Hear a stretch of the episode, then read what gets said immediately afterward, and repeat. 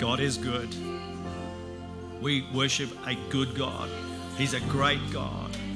There's nothing bad in Him, there's no darkness in God, there's nothing in Him of a lie. He tells the truth, He is the truth. He's light. Wherever God is, it's bright. Darkness flees. It can't overcome, darkness can't overcome light. It's a physical fact. When there's light, darkness is pushed back. I love the verse, one of the verses in this song, the, not the bit we've just been singing, but the previous bit. He calls me out into a spacious place. Story in the Bible. One of Jesus' friends, Lazarus, dies. Put in the tomb. Sisters are all upset. Jesus is miles away. Could have solved the problem. Healed him, blah, blah, blah. Jesus comes into that story. And the story's there for us to recall this. Doesn't matter where you are, doesn't matter how stuck you are, doesn't matter how dead on your feet you might be. I got to say this this morning. We're starting a new season, a month about creativity. If you're not dead, you're creating something. You might not be an arty creative. That's not, not what the Bible talking about. It says, in his image we were made. I'm on a mission this month to show every one of you. I might even come down the back and stare a few people down this morning before I finished. You're creative. Somebody probably said, you might have said of yourself, I haven't got a creative bone in my body. That is not true. So Jesus calls Lazarus out. And Lazarus is risen from the dead,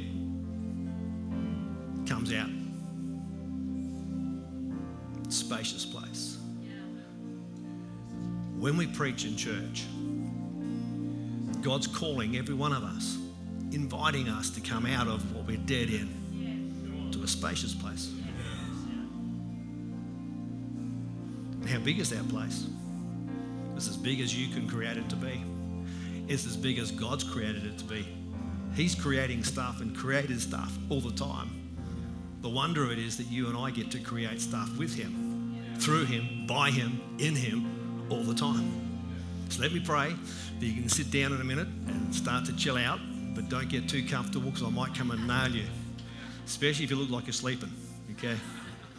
Heavenly Father, this morning we pray that our hearts would be warmed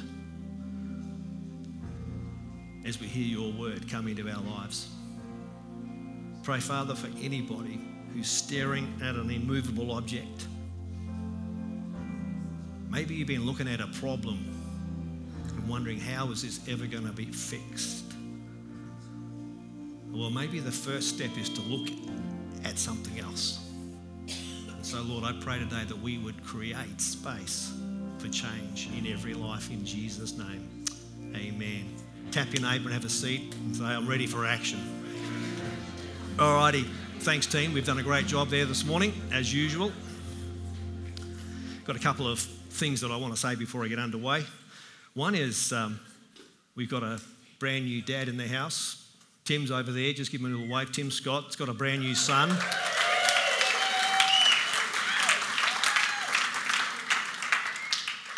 Mum's at home with the rest of the clan. All good? The other kids are at kids program. How you doing, Tim? Getting any sleep? we won't tell you I said that. It's all good. anyway, congratulations. It's wonderful to have a little man called Noah in our midst. Uh, how pretty cool is that? Everybody's arrived safely. That's always a good day. In church life, um, you meet people that are um, just for no other reason than God's just put them together the way they are. Just people that are a blessing and just great encouragers. And we're not all great encouragers, but we're all capable of being that. Um, this morning, we got some dear friends with us, Cam and Rob Turner from, dare I say, Queensland, but they used to live here in Adelaide and they used to come to this church. And they were just such an integral part of us being healthy in early days. Nita's couple, and uh, for reasons to do with work and stuff, they moved up to Queensland and pursued careers up there and brought up their kids and been to hell and back with a few issues. But these guys are a living, walking testimony of the goodness of God and of the faithfulness that you need to walk with God through the ups and downs of life. Who's had a bit of a rough week this week? Just give me a wave if something, you know, stuff going on. Let me tell you that the key to getting through that tough times is to turn up. Yeah. It's just to keep, when you don't want to put your hands up and praise Him, just do it anyway. Yeah. And I'll explain why in a minute, because this is what this message is about this morning. Um, so we just want to say, welcome, guys. Great to see you both. And yeah, let's give them as well.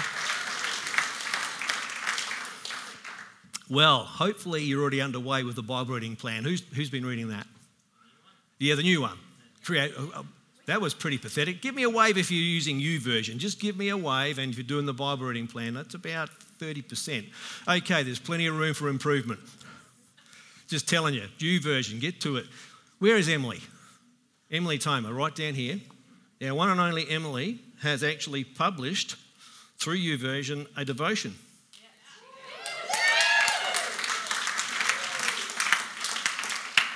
It's a worship devotion and it's called Making Spaces, ha ha ha, very appropriate, for God. It's not ha ha ha, that's not what you call it, that's just me. Making spaces for God. One of the things I've said already, I'd love you to see this month. I'm on a mission. I really am on a mission. I don't want anyone in who's hearing this to say, he's not talking to me. I want you to understand that because you're a human being, you are creative. And you create things, whether you want to or not, whether you're trying to or not, all around you, all day long, all night long, you are creating stuff. Some of us could be creating gas. Just wanted to make sure you're still awake. Some of us are creating chaos. Some of us are creating peace. Some of us are creating and extending angst and resentment and anger, frustration. Some of us are creating spaces with joy, just filled with joy. We're, we're creating spaces that are just filled with love and acceptance. But make no mistake, whether you want to or not, because you created in the image of God, you are a creator of things.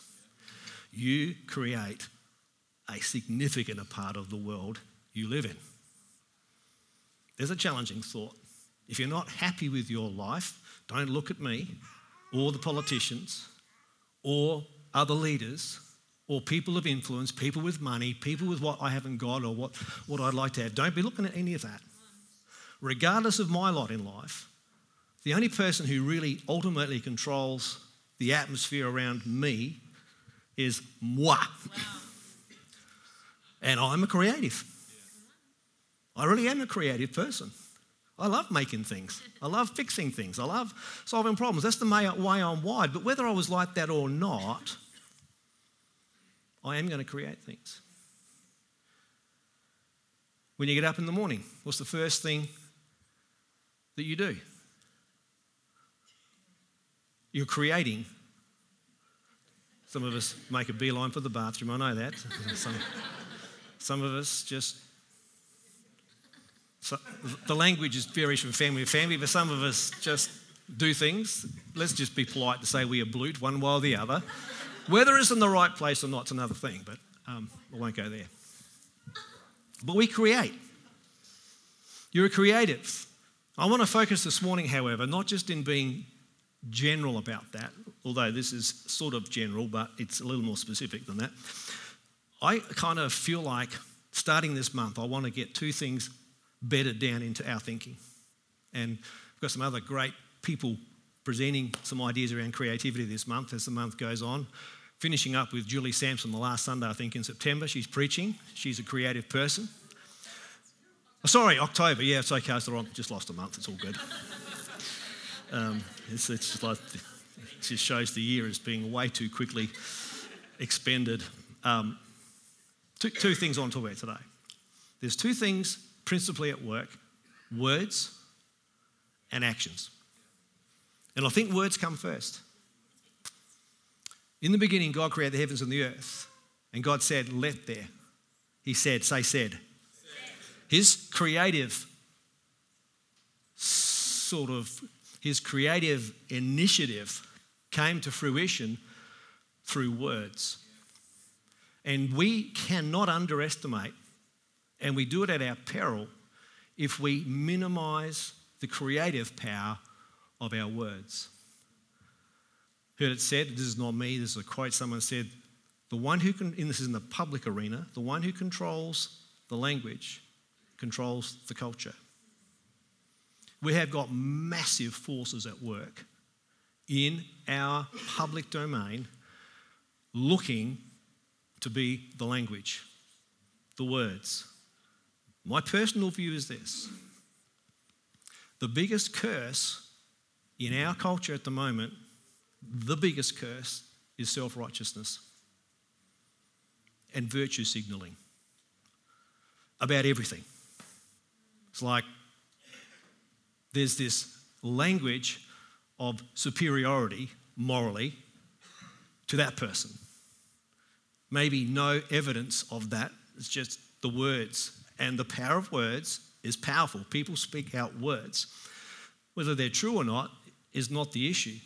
The reality is the words create space, they create all sorts of things.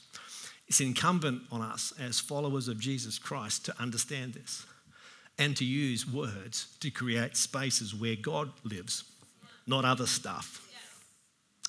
Now, I'm not saying that God can't create his own spaces because he certainly can and has and does. But somehow, by his grace, he's given it into your hand to create space. God didn't build this building, somebody did. God didn't pay for the building, we did. When you get down to the mechanics of where the money changed hands, we paid for it because lots of people sacrificially gave into it. Now, people didn't give, in my view, to build a, to buy a building, even though it was called a building fund at the time, a little ironic. But it's what you're looking at.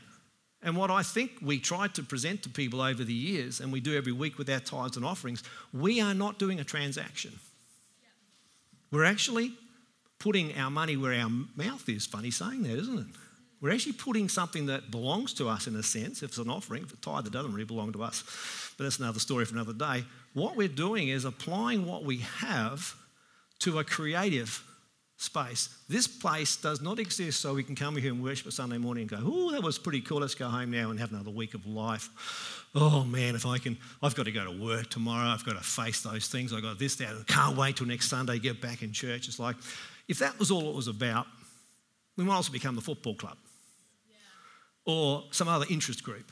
We're not that. We come here, one, to worship, two, to bring offerings to God, three, to hear His word. Yeah. All that is not the end, it's a means to an end. What is that end?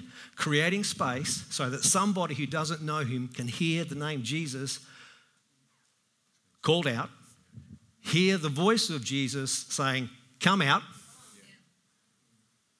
into the spacious place. Everything I do here, this message this morning, the songs we've sung, the stuff that's happened here in the last nearly hour, is all about someone who's never heard his name coming to him, or for those of us that have heard him but we've got stuck like a beggar we got stuck obsessing on an issue. We got stuck in our journey. We got stuck doing something that's not healthy. We got stuck with chronic, whether it's sickness, mental sickness, whether it's chronic, um, just a mindset of like, just, I've got stuck. This is a space where we can hear, come out. Come. Come out. Get out of that. It's like, well, but what if I don't want to get out of that? Well, that's a different story. But oftentimes, I found a lot of people who, when they actually begin to hear, a di- hear, say hear, when they hear a different soundtrack to what they've been saying to themselves. That's why the Bible is so powerful, because it doesn't stuff around making you feel good. It just cuts to the chase and says, This is God. This is what God wants with your life.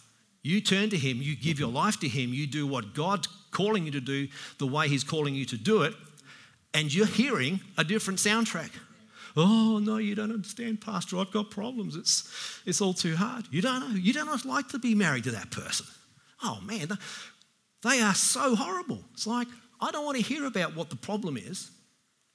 Well, I do because I'm a pastor. I want to hear if that's going to help you. But if I can't help you have a conversation with yourself that says, as long as you keep thinking like that, it's going to be disaster. Now, I'm not saying changing what you say will necessarily change anything immediately. It mightn't change anything for a long time, but it will change. I got no doubt your words can change your circumstance. Why does Jesus say, Bless those who curse you? Because the natural thing to do is curse those who curse you. The natural thing to be is vengeful. The natural thing is to take revenge. The natural thing is to, to branch out. No, if they smack you in the head, turn your other cheek, let them smack it on the other cheek. If they take your, your top at Adelaide, if they steal you, rob your coat, give them your tunic as well. Jesus is saying with that action, words and actions, he is saying, say, saying, He's telling us that you create a different track for yourself when you decide to change what you're saying about a circumstance. If you're self pitying, if you're a victim, sorry, I've got no interest in hearing your victim language. It's going to get up my nose. I might not even be nice to you. I might be to start with, but if we have a conversation and keep tracking down the road, and after weeks and weeks of hanging out together, I'm still hearing, you don't know what it's like to be me. I'd like to say to you, you don't know what it's like to be me. I'm sick of hearing it. Why don't we change what we're saying? Why don't we go, my God's a good God? I wonder. Anybody here said that this week? I wonder. Oh, nobody. I wonder if. That's the, that's the beginning of a brand new soundtrack in your life. That's the beginning of a brand new day in our life. Words create the world in which we live, both inside and out. What sort of words have you used this last week? What have you said to yourself, to the people you love, the people you work with, the people you incidentally interacted with this week? If I was to ask you to rate the atmosphere around you in those different contexts this morning, how would the score look? One being toxic, dark, unpleasant, depressing, angry, and repelling. I don't get why people don't understand when they've got clouds over them, they're repellent. We want people to be coming near us to help us, but we're putting off this toxic fume of like it smells like someone just dropped their guts around them. It's like it's just this horrible smell. And you go, Can you help me? I need to be helped. What's wrong with you people? It's like, mate, you stink. And I don't mean literally necessarily, you might. But what have you said this week that's created that atmosphere? You blame everybody else, but what's come out of your mouth, maybe. Or maybe you're the person who's had one of those weeks and you say, I'm a score 10. I have had words of health, of brightness, of joy, inviting and warm. The atmosphere around me, people go, Oh, can I come to your place? Can I sit next to you in the bus? Can I help you? People are drawn to atmospheres. People talk about an atmosphere at church. We work very hard to make this atmosphere as life changing as we can. Some people over the years have gotten critical about we going after excellence. No, excellence is a means to creating an atmosphere. We go for things to be done well. We, well, we do that. Does it mean someone who can't do it well can't be on the team? Well, no, it doesn't mean that, but you've got to understand what we're up to. Can anyone have a go? No. Why? Because we're into atmosphere building. Okay, hmm, that might be a bit challenging for some. One of the ways the atmosphere was created was with our words, both spoken and received. What's been said to you this week? What other words have you let past? I love the picture, some of the special effects in Hollywood are helpful here. A force field. Have you got your shield? Jesus used, I mean, the Bible uses the language, the shield of faith. Have you had your shield up this week? The enemy's firing darts. Well, the enemy's not always a guy with a pitchfork and, and horns at his head. The enemy can be somebody who lives with you. Not that they're the enemy themselves, but the words coming out of their toxic inner world is shooting darts into your world. Number one antidote to that shield of faith. The shield of faith. That is, in the name of Jesus, it stops right there. I'm not receiving that. I'm not receiving that criticism. I'm not receiving that put down. I'm not receiving that rebuke. I'm not receiving any of that. We need to pray Pastor Phil to have his shield of faith up this week. You're getting fiery darts. He's got darts that would probably flatten me heading his way. I get kind of a little bit twitchy when it's just an arrow this long, about that round. You imagine when Goliath threw his javelin towards the Israelites, I think the Bible says that the actual bronze head weighed about 30 kilos. Like, um, that would just, seriously, that would take you out. Like, it would, yeah. like, find any Bible scholars here, look that up and correct me. It's, just trust me, it was really heavy. and it says the shaft, and it was like, it was just a big thing. And it's like, I don't want to have to put my, well, I'm saving my shield of faith kind of, you know, it's not going to be knocked out by Goliath's big fiery dart. You've got the ability to bunker down if you have to, in the sense of receiving and not receiving words that don't create the right atmosphere around him. I'm not talking about being naive. I'm not talking about being unteachable. I'm talking about appropriately receiving a rebuke for something we do that's dumb, stupid, or, or wrong. I'm not saying we're above reproach like in that sense of we can't be criticized. But we've got to be careful that we don't let that get on the inside of us to create space where we start to say things that are of the same spirit as that. That is critical, condescending, ungrateful. So, the problem of our society, self righteousness, it's the most disgusting, filthy, wretched spirit infecting our world at the moment. I was reading an article this morning about climate change. And somebody said they've worked out, they being people who allegedly look at this stuff, that it's creating more greenhouse gas to recycle rubbish than it is if we just put it in the hole in the ground. So, all the virtue signalling that we can do, oh, I recycle. I'll do my bit for the environment.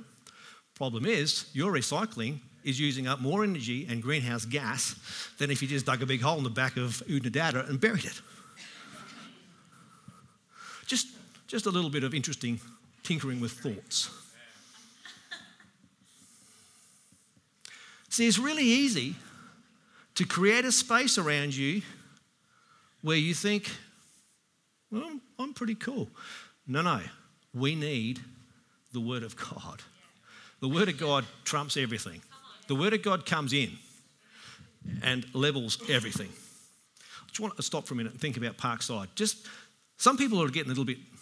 Conversations I've had, a few people are a little bit kind of nervous, is not the right word, but like we've postponed once. Today actually is the last day the Parkside crew are going to be with us here on Sunday. They're stepping out. They might be in a park. They might, who knows what they're going to do, but they're not going to be here next week. Isn't that awesome? Sending them along the road. Do you know what? I, I was standing there before in worship thinking about Parkside. And this is about creating space for you to process this. When the Israelites had finished wandering the desert for 40 years, they were camped on the opposite side of the Jordan, on the eastern side of the Jordan, needing to cross over the Jordan, and the first city they were to take was Jericho. And uh, they didn't just wander in there, they were camped on the eastern side. And a miracle, like with the Red Sea, had to happen with the Jordan because it was in flood for them to even cross the Jordan. And then they worked out either before or after they crossed. I can't remember because I haven't, didn't check the story out before I got up here this morning. But somewhere in that mix, some bright spark got up and said, Hang on a minute, the whole crop of young soldiers are not circumcised. We got a problem. We need to circumcise all the men before we go in there.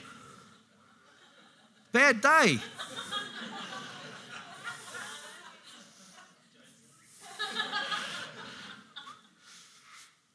Now, don't take this literally, gentlemen. But what I'm saying is this there's nothing wrong with the delay. There's nothing wrong with waiting for God. There's nothing wrong with making sure that we're actually sweet with what the Spirit's doing. Not being able to find a building is not about God withholding or the enemy in our face. It's, it's all about our willingness to listen to the voice of God. So, did they take Jericho straight away? No, they marched around it for seven days. we most likely are not going to set up camp in Parkside first up. We're going to be in one of the suburbs around. So why are we calling Seathry Parkside when we're at Wayville or Goodwood or Unley or Frewville or Eastwood or any of those suburbs around? Why are we calling it Parkside? Well, because Jericho was a fortified city. And they camped outside it. Wow. And they surrounded it. These guys have been meeting down there, connect group, dinner parties, praying, believing God. Let's believe with them. Them heading out after this weekend with no certainty about where they're going to end up is a step of faith that God will open up a door for them. Come on, let's, let's be the church of faith. Is that crazy? No, it's not at all crazy. It's called faith. It's a step of faith. And if it takes a week, six weeks, dare I use the number seven? Seven weeks. It's like, are we going to freak out? No, because God has got a space for us inside Parkside. It's just whether it's um, figurative speech or not, it's actually just, it seems to me it's fortified at the moment to not have a door open for us. But the children of God got in through praises. We're breaking through with praises. So I want you to praise God this week that our Parkside crew are gearing up to take ground. What they're taking is anybody's guess. Nothing's opened up that I can see at the moment, but things can change in a phone call. Amen? So be a positive space around that. Don't be saying things like, oh, are you worried, Simon? You haven't got a building yet? Okay, Simon, it's so awesome we haven't got a building yet. It means God's got something for us. It's like it's just a matter of changing the way we talk, it's changing the way we look at things. The other thing that I was going to say that I really find offensive, just diabolical in our current time and space self righteousness and shaming. Shaming. There's now airline flying shaming groups. Shaming people to not fly because if we fly, we're going to end the world.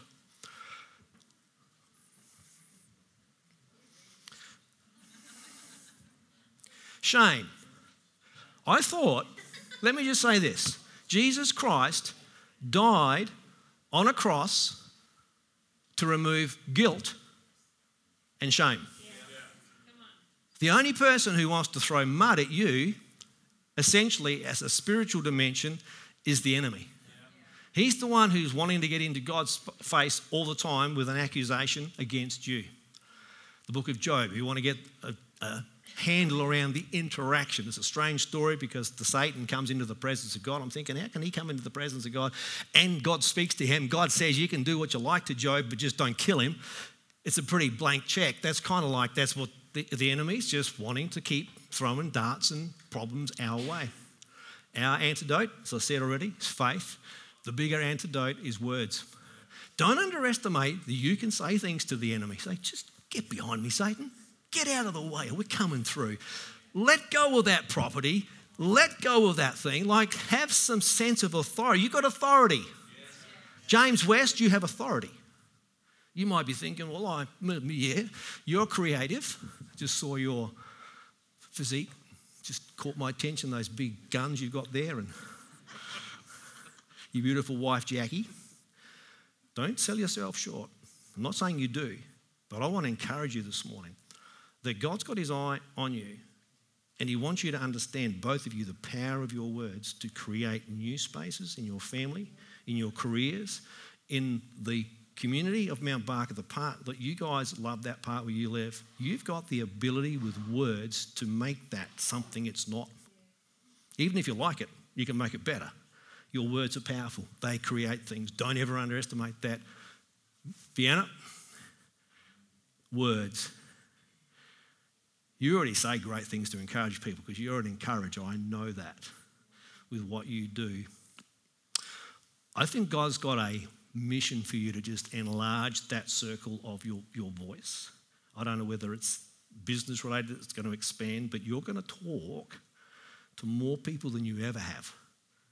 And it's going to come out of your mouth as encouragement, and people are going to go, Whoa, can, can I buy you a coffee?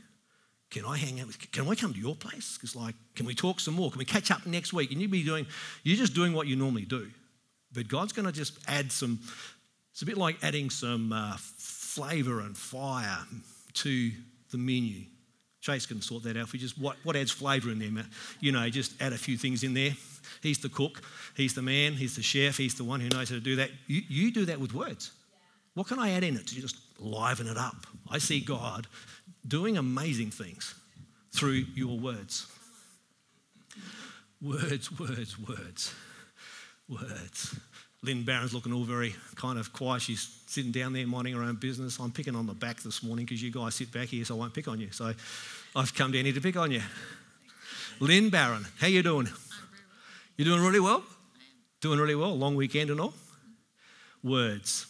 You have got the incredible capacity to help people actually use their words, don't you? What do you do for a living? She just said she's a speech pathologist. So she's really interested in what we say and how we say it and whether we can even say it, amongst other things, right? Helping people to get empowered to speak. How awesome is that? God's hand of favor is going to continue to enlarge. Your business is actually about to hit against the trend of what's going on in the community. I see God putting his hand on your business and taking it to another level that you kind of go, Am I ready for that? That means more staff, more headaches, more payroll, more everything. Absolutely. He's not going to just go, well, there it is, Lynn, and like, good luck with that. He's just going to keep enlarging you.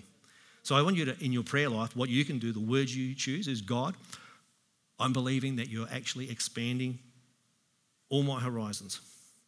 And just every morning, I'm just growing. Not, not gloating, it's not, it's not self um, like what's the word looking for? Boastfulling like that is just God, help me to enlarge my space because I want to feel what you've got for me. He's got something awesome. Watch out. As in, positively watch out. I'm look, looking forward to hearing about that. Gotta love people who step out. Thank you, Jesus. Where we got? Beck, Nathaniel. These guys are getting married next week.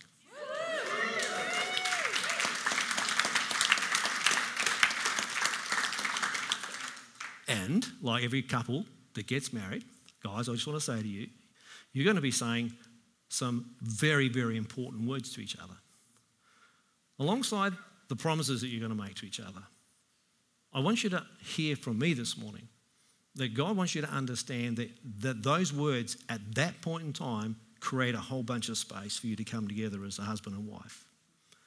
But let that day, let that moment, because it'll be fresh in your memory for a bit, because it's a pretty awesome day, right?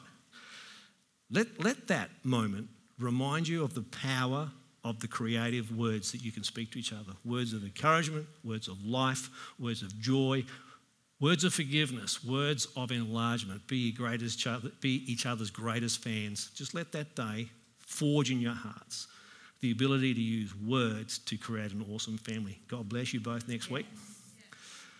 All right, I could get, I'm kind of feeling a little bit like you get when you get into this zone. It's a bit good. Ben and Tina. Now, I should have said we've got great friends. These guys have come back from, is it the greatest place in the world now? Mildura? It's in Victoria, so who said that? Well, it, it didn't used to be the greatest place in the world, but because you guys moved there, it is now. So great to see you guys. Back for the weekend. Life's good. Hmm. Hmm. You look pretty happy. We're happy that you're back here. You're happy you're back here, obviously. Hmm. I just see God I just see God doing something um, new in you both in 2020. I don't know whether it's going to be some people who you're connecting with already in Mildura that are lost. I, I mean, just they don't know God. They're kind of, but you've met them through circumstance. And I see you guys being really, really, really intentional with your words. to create space conversationally with these guys, whoever they might be. If you can think of someone right now, that's who we're talking about, all right? But create space with them and watch what God does. If they are kind of the sort of people that are going to be a little twitchy around God talk or whatever, just pray behind the scenes for them and use your words in prayer to create space around them, push back the clouds of darkness from their lives so they can hear what's actually in you guys, which is the, the words of life. Jesus, Son of God, right? Go for it. Love to hear a testimony. October long weekend next year. No names, just tell us what happened. It'll be good. All right, get back to my message and finish up. It's a long weekend after all, right? all right, we've talked about words. Actions reinforce the world we've created with our words. The saying actions speak louder than words is a truism. Not always the case, but they are an extension or an expression of our creative side. For example, saying something doesn't automatically create it. I just want to make sure that you're not thinking I'm naive enough to think that. For example, I could say to you, I'm now going to play for you a significant piece of music by Mozart on that keyboard. Now, I can play the piano, right? But I can't play Mozart. I just said it. Is it as simple as just creating it with words? No, no, no, no. There's some things that we can say it, we can express it. The book of James talks about faith in the same vein. Faith without works is dead. Speaking something without working on it is possibly also dead. Like there's some things that require an action. Sometimes it, it just needs us to not only say the words, but we need to attach ourselves to the words and do the work of the words. So forgiveness is one of those things. It's no good just, just saying the words. Sorry.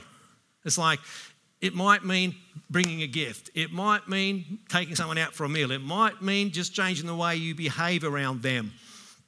There's an action involved. So, what actions do you consider to be creative in your world? What have you actually done that you'd say that created space? What have you actually done this week that was creative? Wonder whether you thought about it that way. Well, I never thought about it like that.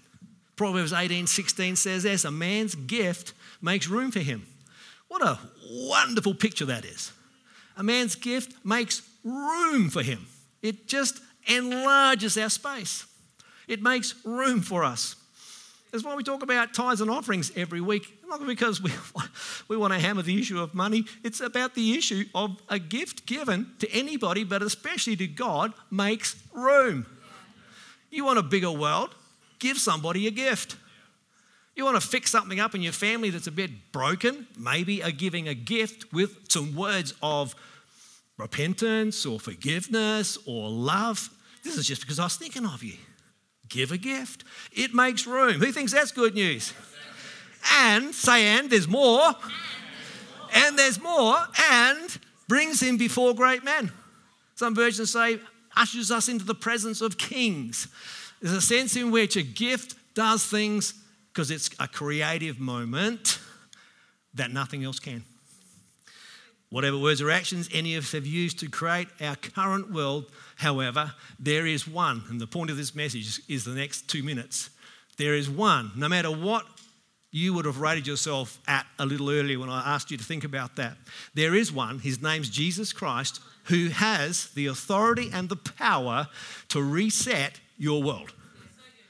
He can reboot you using the language of computers and other things that are contextual in this day and age.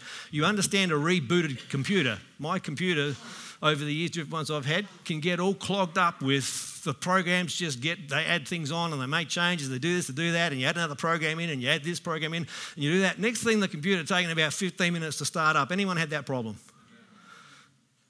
Regular problem, okay? Pro- computers. Well, you and I are like that. We can have this added in and that added in and this that, that happens and this happens and that smack and that word and this thing and that. And it's like all of a sudden we're going, what's going on? We need to be rebooted. The one who can do it with the most effect is Jesus Christ, the Son of God. 2 Corinthians 5:17 says this, there if anyone is in Christ, he is a new creation. Old things have passed away, behold all things have become new. It's kind of like it's a new day. Today it's a new day. Today it's a new day, maybe for you. John 10:10, 10, 10, Jesus is speaking. He says, The thief comes to steal, kill, and destroy. I have come that they, that's us, we, all of us together, that they may have life and have it to the full. Jesus does not want you to live a miserable life. If your life is, and I'm not talking about your station in life with regards to whether you have or haven't got this. It's not an issue about poverty or it, it's wherever you find yourself, you can have an abundant life. Visiting some of the poorest people in the world over the years gone by, it never ceases to amaze me that people with nothing materially are absolutely able to and flourish with an abundant life. They've actually got a worldview that maybe is not as broad as mine. Maybe they're not as informed as me. Maybe they're not as educated as me. But I got to tell you, they're as full as me. They live an abundant life. They live a life that's full of joy. Have they got problems? Yes. Have they lost children to diseases they shouldn't? Yes, they have. Have they lost their older family members way too early through sickness and disease that we don't suffer with um, or can treat here? Yes, they have. But and that's all fact and that's all real.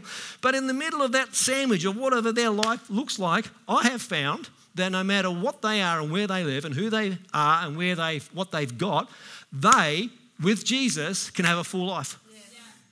So don't let any of your comparison world rob you of the fact that Jesus said, just put your own name in here, Bruce Williams can have an abundant life. You can have an abundant life. Why do I know that? Because he said so. He said it, not me. I'm reading it out of the Bible. He said it. You can have an abundant life.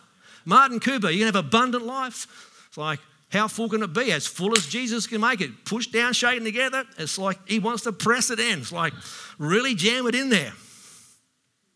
Luke 4:18 says, The Spirit of the Lord is on me because He's anointed me. This is Jesus speaking again, to proclaim good news to the poor. See, there's good news for poor people. That doesn't necessarily mean the Marxist solution of taking it from the rich and giving it to the poor. That doesn't solve anything because that doesn't create a change of atmosphere. What changes the atmosphere is an encounter with Jesus Christ. He's come with good news to the poor. Doesn't say and go on to say the poor people are not going to be poor anymore. He says elsewhere, the poor will be with you always. Poverty is a reality of the human condition, broken world we live in. And I'm not saying that therefore we don't care for poor people. That's not my point. My point is Jesus and poverty equals the potential for an abundant life that is not measured in materialism. That doesn't give us any excuse to not help poor. Don't misquote what I'm saying or misunderstand. I'm not saying we ignore poverty and we don't help poor people. It's incumbent on us that we do. But as far as being full is concerned, don't let what you have and haven't got determine whether you're a full person or not, is more the point. Send me to proclaim freedom for the prisoners, recovery of sight for the blind, to set the oppressed free and proclaim the year of the Lord's favour. Jesus has come so you can be reset, slate cleaned, made brand new. Why don't we stand to our feet?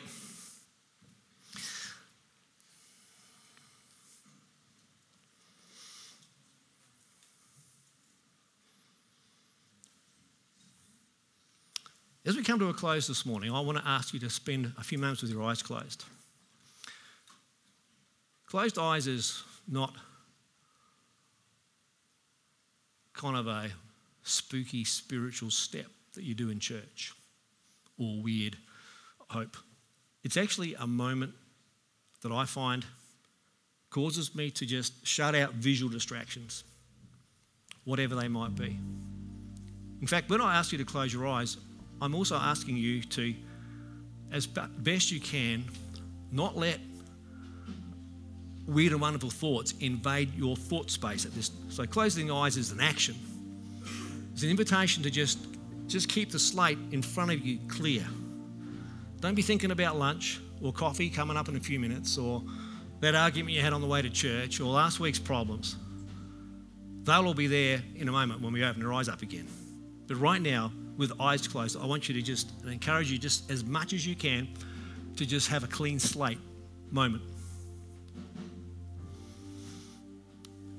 Father, I pray right now in this moment where we have our eyes closed and doing our hardest to keep distracting thoughts out of our concentration, that we'd hear the voice of heaven,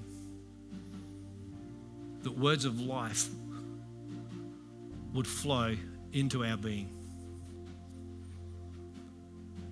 Maybe if you listen carefully, for you this morning, you might be hearing for the first time or the first time for a long time Jesus calling you to come. Come out of that thing. Come out of that addiction.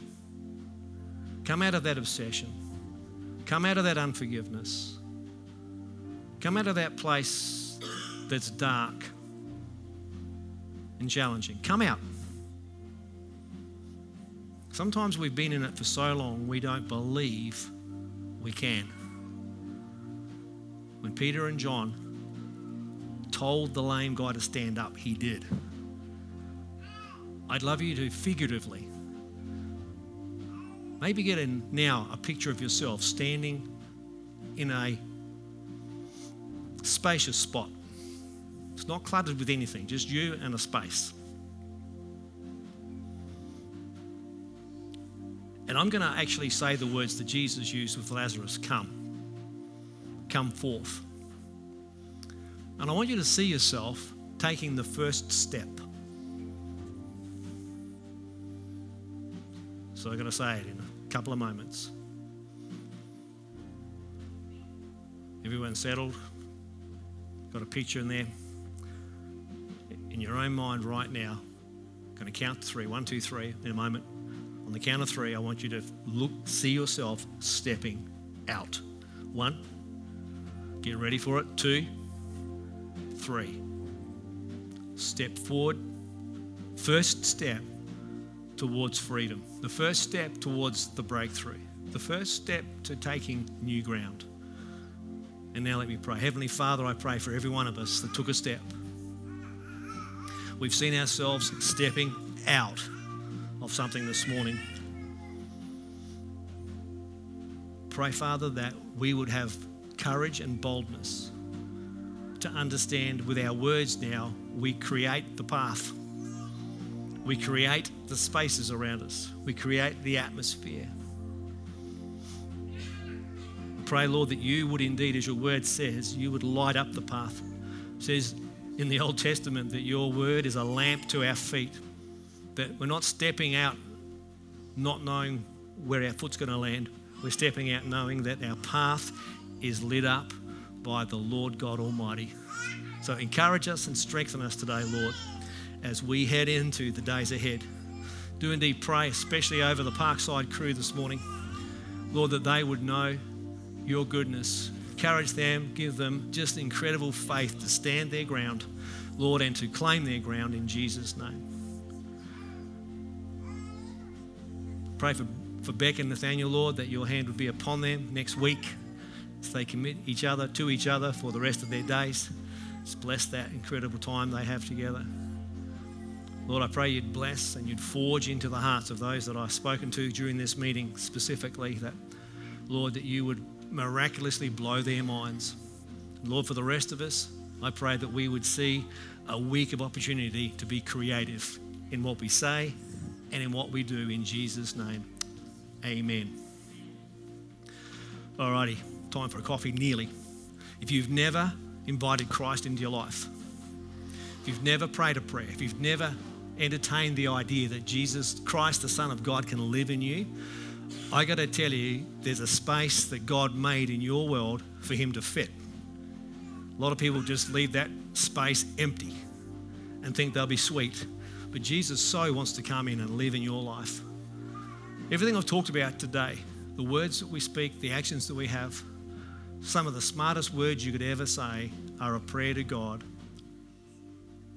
to come into your life. Those words will instantly create a reality with God in your life. Be one of the surest, most amazing, instantaneous things you can say God, come into my life. If you've never prayed a prayer like that, you can before we finish this morning. Or if you've prayed that prayer and for whatever reason God's kind of been given the push out treatment, you've just neglected your walk, you've gotten maybe offended or upset, or something's happened to your walk with God. And you know, as you're standing in this place this morning, you are not in a good spot with Him. Why don't you come back to Him? Let that invitation that's come to you again this morning to come, come to Him, come back to Him. So if you've never had a prayer time with God that invites Him in, or if you've had that at some point and you've wandered way off course, come back to Him this morning. If you're in either of those categories of thinking, position in life, why don't you slip your hand up and say, hey, Bruce, that's me. Don't be embarrassed or, or ashamed. That's not what this is about. This is about receiving forgiveness. This is about confessing our sin. This is about God making you brand new on the inside. If you've never prayed a prayer like that, give me a wave and say, That's me and I want to. Or if you have and you're not walking with God today, let's change a few things right now. Anyone at all?